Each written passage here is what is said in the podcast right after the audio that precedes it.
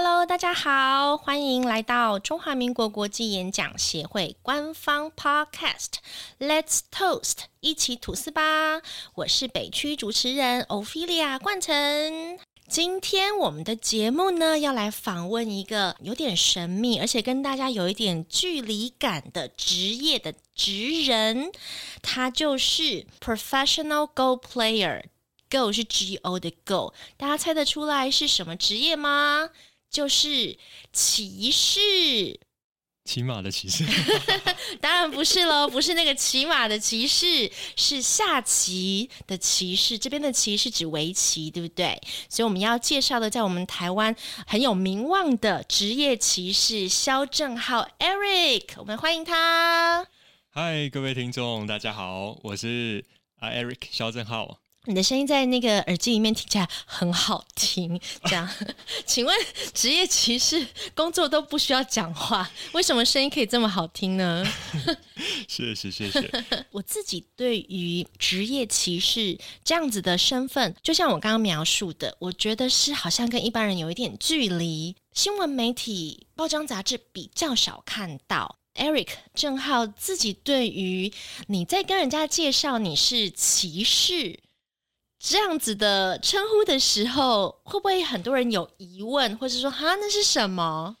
对对，有点玩笑话说那个骑马骑士，对，但是确实就是这个职业，第一次跟人家聊天的话，就会说啊这什么啊，我第一次听过这样子啊，呃，我就要特别介绍，哦，你有看过《麒麟王》吗？对不对？可能用这个去切入，然后可能对方会比较，可能有些人有看过，有些没看过，然后对，就就会比较容易拉近距离一点。对，比较容易接近。至少讲《麒麟王》，大家马上就可以有所连接。对对对。哦，毕竟《麒麟王》的话，大家还稍微了解一点。哦，那个在讲围棋的这样子，虽然不知道围棋在下什么，但是就至少呃知道阿光啊，作为一些就是。麒麟王里面人物这样子，麒麟王是一部很有名日本的动漫啦，从漫画开始，后来有拍成动画。对，佐为是一个就是几千年前古代骑士，对，骑魂，骑魂，然后他就一直在主角后面就是操控他嘛。对，那剧情真的非常的生动。所以我以为你会跟朋友讲说，你看过麒麟王吗？嗯，对我就是麒麟王。我以为你会这样子接哈。对，因为主角阿光其实他也是 差不多十二十二岁的时候当上职业骑士，就是跟我的当时身上职业骑士的年龄是一样的这样子。对，所以是蛮有那个共鸣吗？共鸣对，共鸣感蛮贴近的这样。你说十二岁就成为职业骑士，那你是几岁开始学下棋的？学围棋？五岁半。五岁半好小哦，那家人决定让你去学棋吗？还是说讲到说这个五岁半开始学棋，我脑海中就有一个画面，是不是有一天走在路上，有一个老爷爷就突然拦住你说：“年轻人，我看你骨骼惊奇，你就是百年难得一见的奇才，来这本秘籍给你，我只收你一百块。”好了，大家如果不知道我这个梗是什么，就去看。是功夫还是少林足球？功夫的样子，我前阵子刚好看到。这个梗真的很好用。那至于你呢？你的故事是？我的话，算小时候，嗯，因为家长都会带小朋友去学才艺嘛。那是我爸妈想要让我学一动一静，就是我爸就想让我带我去学围棋，对。一开始的话，当然也是就学一个兴趣，当然也不知道会学到什么程度，但就是好玩，应该是小朋友能够坐得住啊。这个是就是家长持续让孩子去学这样的动力所在吧。对，那我应该算一学一学，就这过程中我觉得蛮有成就感的啊，因为会面对到输赢啊，会压力啊，或者是呃输棋当然会碰到挫折什么的，但是下棋的过程一直能让我得到这个成就感，所以。我爸妈可能也看到，可能我在围棋上有点潜力，一路一路慢慢的这样的一个过程吧，真的也完全没想到最后会走上职业这一条路。这样，就是从学才艺开始，学着学着就下到了某个程度，那那时候大人就说你有成为职业骑士的潜力，于是你就走上了这条路。我觉得应该算蛮顺遂的吧，因为我我爸是算我学的时候他跟我一起学的，哦，然后小时候。就是上那种团体班、儿童教室，然后小朋友们都在前面学这样，然后我爸我，他非常认真的陪我这个啊台湾到处跑，陪我去比赛啊。然后我在学棋的时候，在教室的时候，就家长也会在后面一起一起学这样子。对，所以我爸也算是我学习的这过程中一路成长，一直陪着我这样子。呃，如果说爸爸跟你一起学围棋，那这当中也跟着你一起下嘛。对。不过你应该到某一天就是完全压倒性的胜利，对不对？那时候爸爸一定就会觉得说啊。就是让你继续下下去，才能够更加的去超越嘛。我想有时候父母的心情就是说，会想要看到孩子比自己就是更上一层楼啦。但我我觉得那个毕竟是期望，而不是压力。这样听起来就是说，Eric 的家人栽培你去走这条路，那他们也很支持你。我好像有印象，你们下棋啊，是不是要背棋谱啊？呃，对，会要背棋谱。小时候就会去看很多的，像是日本一些有名的大棋士下的，啊，或是一些韩国的世界高手下的。因为像跟现在的学习环境非常不一样，现在就是还有 AI 啊，或者是可以跟电脑多的辅助教学这样子哦。那以前的话，呃，都是譬如说要看日本的杂志啊，或是报纸之类的。就是以前的学习环境也没到这么好，你可能要去学一个。很高深的棋谱，那可能要等很久才会有资资讯出来。对，棋谱的意思是，就是我孤陋寡闻了，所以我代替 代替我们演讲会有听众问一下，背棋谱的意思是说，就是去背下一步怎么，就有点像攻防战这样吗？它是一个战略吗？对，就是我们在练习的时候有个叫做打谱，有点围棋术语这样的。那打谱的意思就是去摆那个两个高手，那他们。对弈的过程，可能在一个画面会有这个一二三四，黑色、白色，然后有这个顺序。那我们可以看它这个顺序的轨迹，看到它整盘进行的过程这样子，然后去摆出来，去研究这个高手的思路，他们刚刚啊为什么会这样进行啊？为什么会这样下去研究，然后来提升自己的棋力这样子。哦，我觉得听起来是很高深呢，就是 觉得我好像，如果对我来说，这种麻瓜有一点难以理解。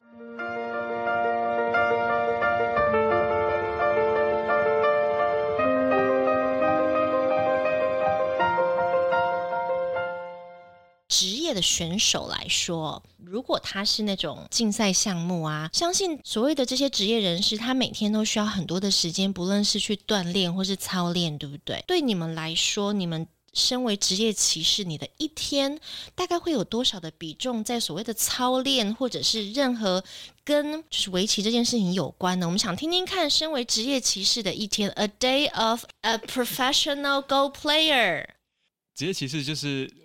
我也蛮常被这个其他朋友，就或第一次认识的朋友，对你每天在干嘛？对，你们到底在干嘛？对，你们的职业就是每天在做什么？职业歧视的话，大多数的朋友，上班族的话，朝九晚五。我们其实也就是把这些时间就花在训练上面哦。那围棋的训练的话，大致上会分三种方式吧。一个就是练习题目，我们有练习题目哦，题目有点像是我们做数学题啊，会有。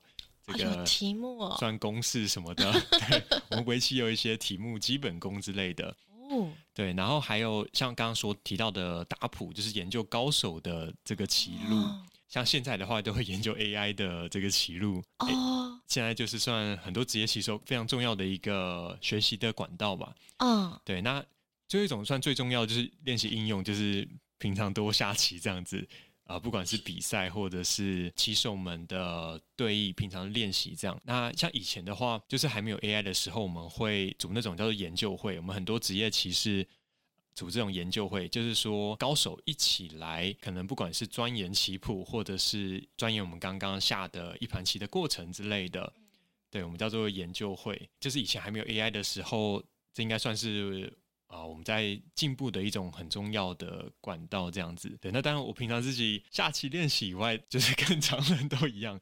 那也需要围棋的话，一定不免碰到这个输赢嘛。那输赢就会有这个啊挫折啊，或怎么去调节这样子。面对这样的一个过程也是很重要的。你要怎么去化解自己的紧张感啊，或者是调试心情之类的？因为有时候可能比赛要啊连比两天，你可能第一天输了，然后。会觉得很痛苦，第二天又要一场新的比赛，嗯，对，因为对我们来讲，啊，每一盘比赛都是一个全新的过程，啊对，对，全新的过程。那啊、要怎么在这很短的时间，然后去啊调试自己，然后在嗯。下一盘新的一个过程，然后嗯。最好的这个啊棋艺给展现出来，这样子。哦，我觉得听起来好棒哦！这里这当中真的有很多学问，其实真的可以应用，或者是类推在我们很多其他的学习行为上。那我刚刚听你分享这个骑士的一天哦，就可能就跟上班族一样，一样会有一个专注训练的时间，那也会有一些休息时间。这样，刚刚讲说那个叫研究会嘛，那你们研究会里面这些朋友们，应该彼此的关系也是亦敌亦友吧？对，没平常。钻研的时候就是朋友，可是哪天就是上了 比赛的场地就就是竞争对手，对不对？对，尤其嗯就是像我们在台湾比赛训练，以前训练的话，基本上台湾比赛的话，就一定会碰到台湾肯前几名认识的人，顶尖嗯，的骑士这样子。哦对，那平常其实就说在比赛上的话，我们当然是敌对的这样。当然，当然平常的话，其实都还蛮要好的。嗯，对，因为平常都会像前面说的那个研究会，有非常多的互相研讨，然后互相一起啊进、步这样的一个过程。嗯嗯嗯，所以我觉得这关系是还蛮微妙的。这关系蛮微妙的。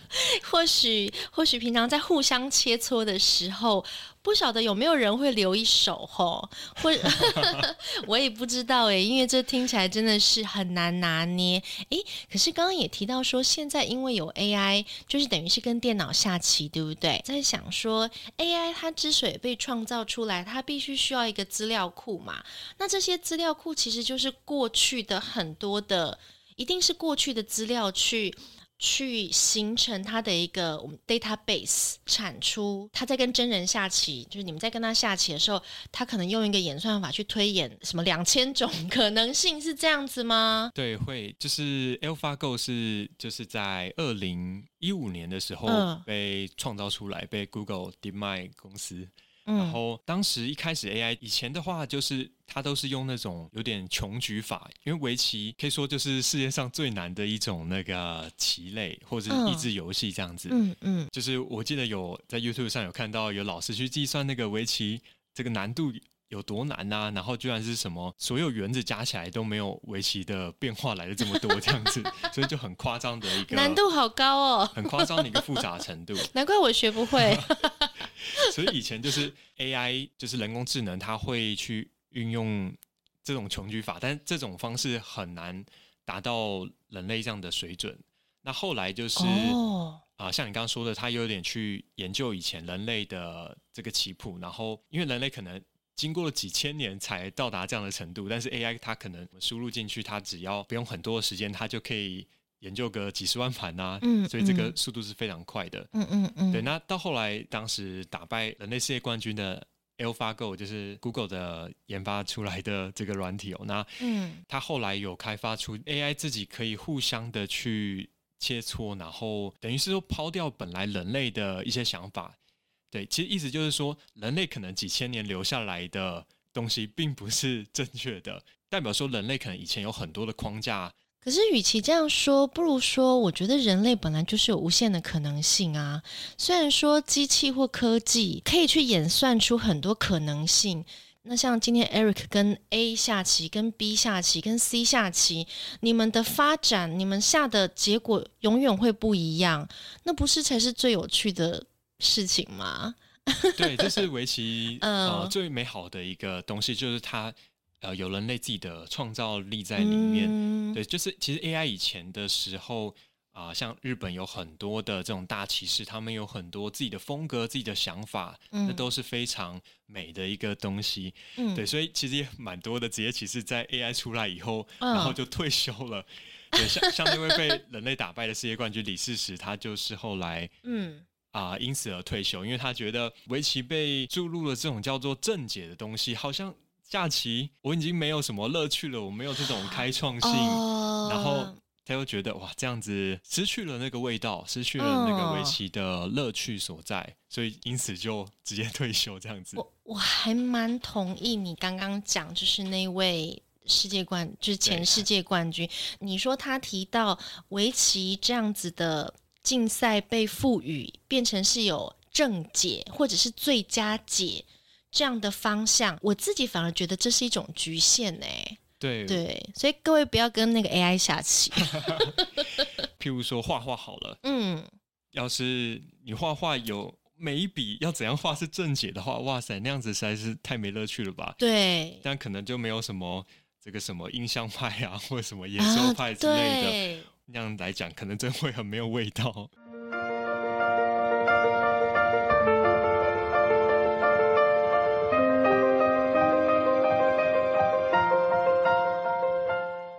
呃，我可以稍微了解一下，说一个正式的比赛的一盘是叫一局吗？还是一盘棋？都可以，都可以。平均时间？平均时间，台湾比赛的话，局平均时间可能五六个小时。五六个小一坐就坐五六个小时，请问中间可以喝水上厕所吗？可以，可以，可以喝水上厕所，可以吃便当吗？吃便当。我们以前是有午休时间的，就中间可以休息一个小时，但后来就是 AI 出事的原因，因为怕会有这个 AI 作弊的这个风险在，所以哦现在我们就是一盘棋从开始就直接下到结束这样子，中间就没有再休息。，AI 作弊的意思是说不能给他考虑太久吗？如果用用到三 C 产品，现嗯在都可以直接看 AI 帮你支招这样子。哦哦哦哦，原来是这样，所以防避啦，对，一下就以现在下到我比。赛之前都要没收手机这些。OK，了解。好，我会问这个是因为像这样子的一盘棋，平均五六个小时的话，那你们在这整个过程当中看似很静态，但是你们内心是波涛汹涌的吗？没错，真的，对 我觉得这个也是围棋，我我觉得是确实有点难被大众所理解哦。就是嗯。因为你譬如说你去看这个篮球赛、棒球赛，哇，嗯。那个胜负很明显就，嗯。呃，而且也是非常肢体动作嗯。一目了然这样子，然后也有这个比赛分数啊，可以去很明显就知道，我这个游戏哦非常的激烈，嗯。我看的这个旁观者看的非常的开心。哦。那围棋的话，以前的话就是完全是你要很懂围棋，你至少要学到围棋一定程度，你才能稍微看得懂高手嗯在下什么这样子。那现在就是有这个 AI 的胜率，算是可以帮助，就算你完全没有这个围棋的任何的基础知识或经验的话，你都能大概知道哦，现在是啊谁、比较领先，黑的比较领先，还是白棋比较领先这样子。嗯所以这个算是这个围棋出圈，或者是对围棋初学者来说是蛮个友善的一个地方。对，当然就是你要看得懂这个整个的进行过程，还是要到一定的这个基础程度。嗯，对，还是会有一定的门槛在那边。了解。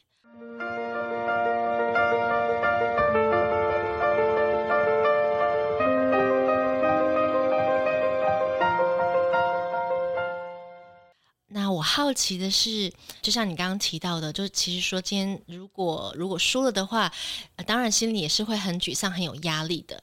就是 Eric 自己会用什么方式去舒压或者去疏解你的负面情绪呢？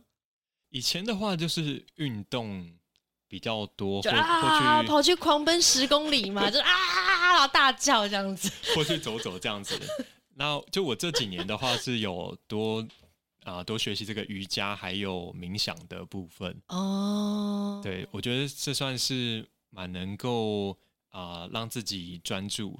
我听说听过一个这个对冥想的解释哦，有点像是一个啊、对大脑的一个间歇性的断食，哦，对可以算让大嗯脑、断食法。对短时间的一个完全放松的，让自己有这个接下来能够再保持专注力在里面。就是大脑的一六八断食法没啦错，，没错，简单来讲就是这样。这样子的呃冥想或者是瑜伽这些放松的活动，对于身为骑士的你是很好的抒发的方式哦。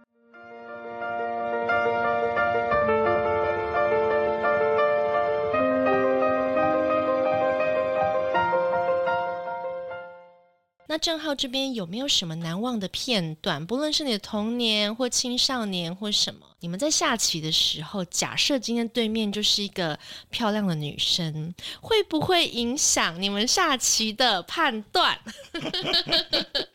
哦，这个很有趣，影响判断吗？呃，我觉得可能一开始的时候搞不好会，但是其实，在下到一定的过程中，中间其实是还蛮投入在围棋的世界里面，围棋的不管是计算啊，或是呃思考里面，其实还算是蛮专注的在里面。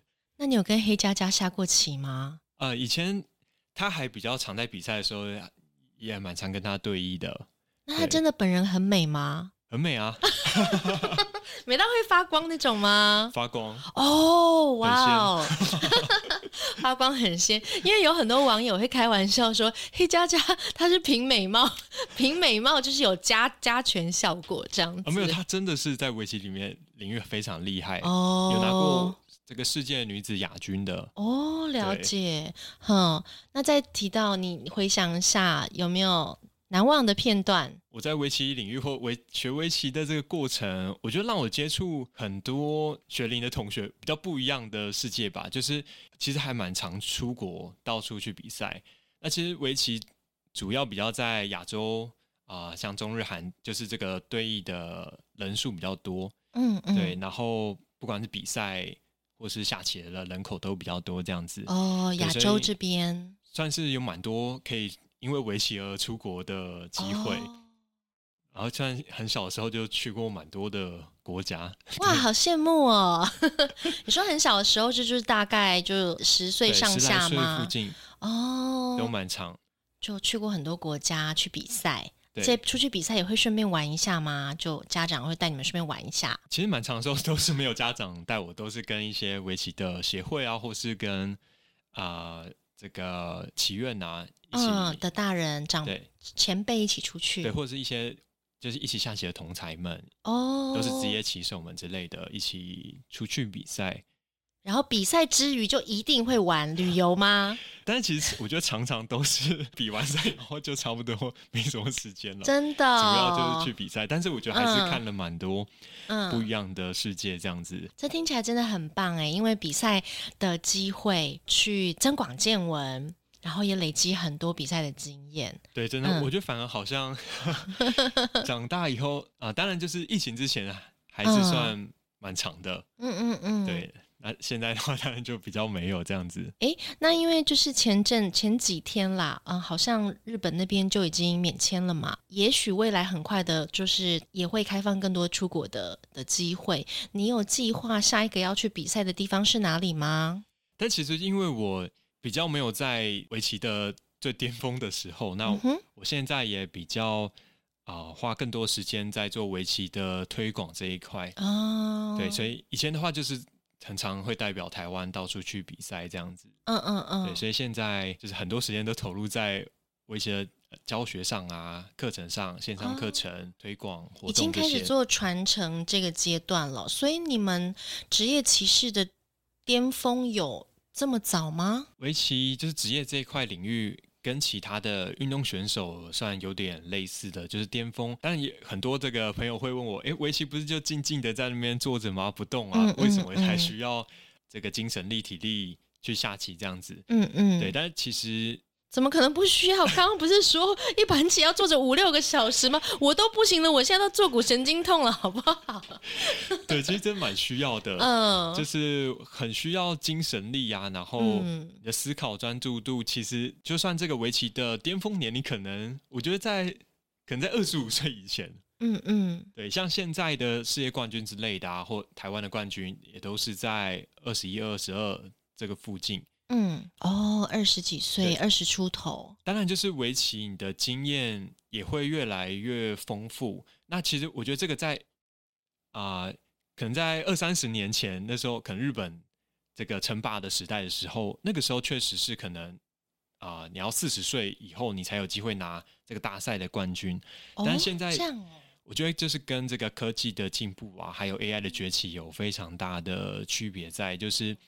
有 AI 的话，不用一定要有个老师呃来指导我，来来这个传授我功力，这样完全透过 AI 就能够学习到可能最高的围棋水平，这样。这样子哦，所以就是你有天生神力，又加上 AI 的协助的话，真的有可能就是自己可以达到，不一定不用像以前这样一定要师傅带。对，没错。原来科技的进步啊，跟整个网络时代都变得。整个学习都变得有很大的区别在。听起来有优点也有缺点，不过任何事情都是一体两面的。对我来说，你就是还是年轻我一截嘛，但是你其实已经在做就是传承跟教学这样子的阶段，我觉得也很好，因为我自己是觉得说，现在的孩子的确他们科技就是使用三三 C 在他们生活中算蛮重的一个比例，可是孩子他们其实有一些才艺就是要训练耐性。我我真的觉得，就是下棋，不论是围棋或者其他一些益智类的，还是对孩子一个很好的定性的训练。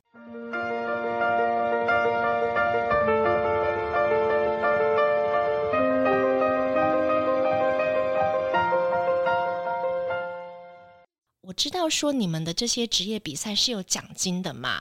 光以奖金来说的话，你们可以一年到头的不愁吃穿吗？就是围棋的奖金这一块，其实跟其他的竞技项目都蛮类似的，就很很残酷。最前面的名次当然是活得蛮不错的，这样。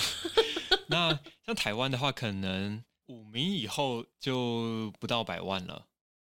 你是说单次吗？年薪不到百万。哦哦哦哦，对。对，五到十米以后，基本上就啊，一定要有其他的维生管道。大多数的职业棋士老师都是教教围棋这样子。哦，了解。如果五名以内的话，就还可以生活，就还 OK。对，还五名以外就要找兼职了。对，差不多。原来是这样，好好，谢谢你的补充说明。诶，其实这个应该是我们的听众演讲会会有可能有兴趣的，因为毕竟啦，有些大人可能会想说，诶，我的孩子如果成为职业骑士，那他未来有没有办法养活自己？就是还是爸妈要一样供养他之类的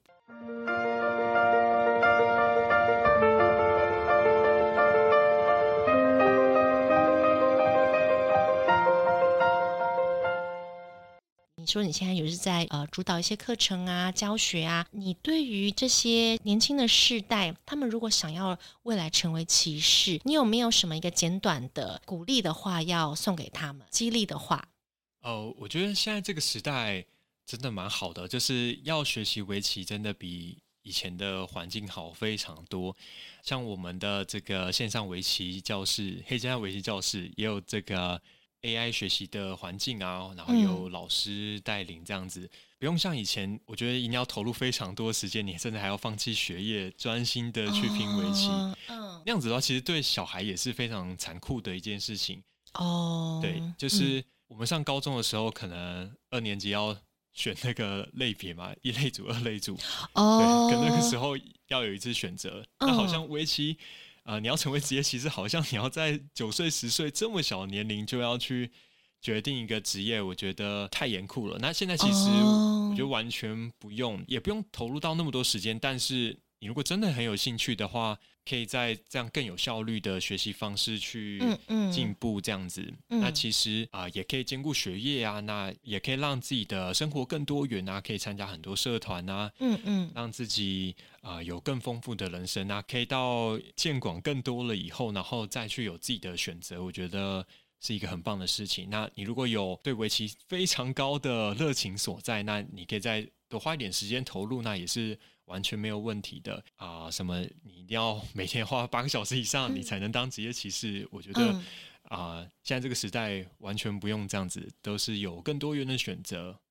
我懂了，所以对于这些想要成为职业骑士的年轻世代来说，他们现在拥有更多的资源、工具、方法，能够更有效率的学习围棋策略，或者是他在里面的一些。Know how 他的一些职能吧，技能所在。但是我相信，就是以以郑浩这样子职业骑士的角度来说，你一定会希望这些年轻世代孩子们，他们不论是在练习、加强训练，或是比赛当中，永远都要去享受每一盘棋，那乐在其中的这个过程，对不对？对，以前很多学棋的小朋友，他可能完全时间都投入在围棋里面，那其实也蛮缺乏跟同才的相处啊。哦，有可能这一块也是非常重要。嗯可以提早的比较社会化一点，然后去面对嗯这个世界更多元的人呐、我觉嗯得嗯嗯，更多的情感面的接触，我觉得都是可能孩子一个成长过程非常重要的一件事情。我我小时候都会啊、呃嘲讽自己说，这个过程是很黑白的，因为围棋里面都是黑棋和白棋嘛。对，我想因为所有的都是相对，跟其他孩子没有学。没有学一个比较专精的的才艺来说，你一定是很多时间必须要在 focus 在这上面。可是我觉得你过去的专注跟付出，的确造就了现在你的人生丰富的经验体验，还以及你丰富的未来，等于是你可以去灌溉在这个围棋的花园、围棋的教育场域里面，更多的孩子跟更多的。更多的后劲嘛。今天要非常谢谢我们台湾的呃职业骑士肖正浩 Eric，那他同时也是呢 Alpha 创始英语演讲会的会长哈。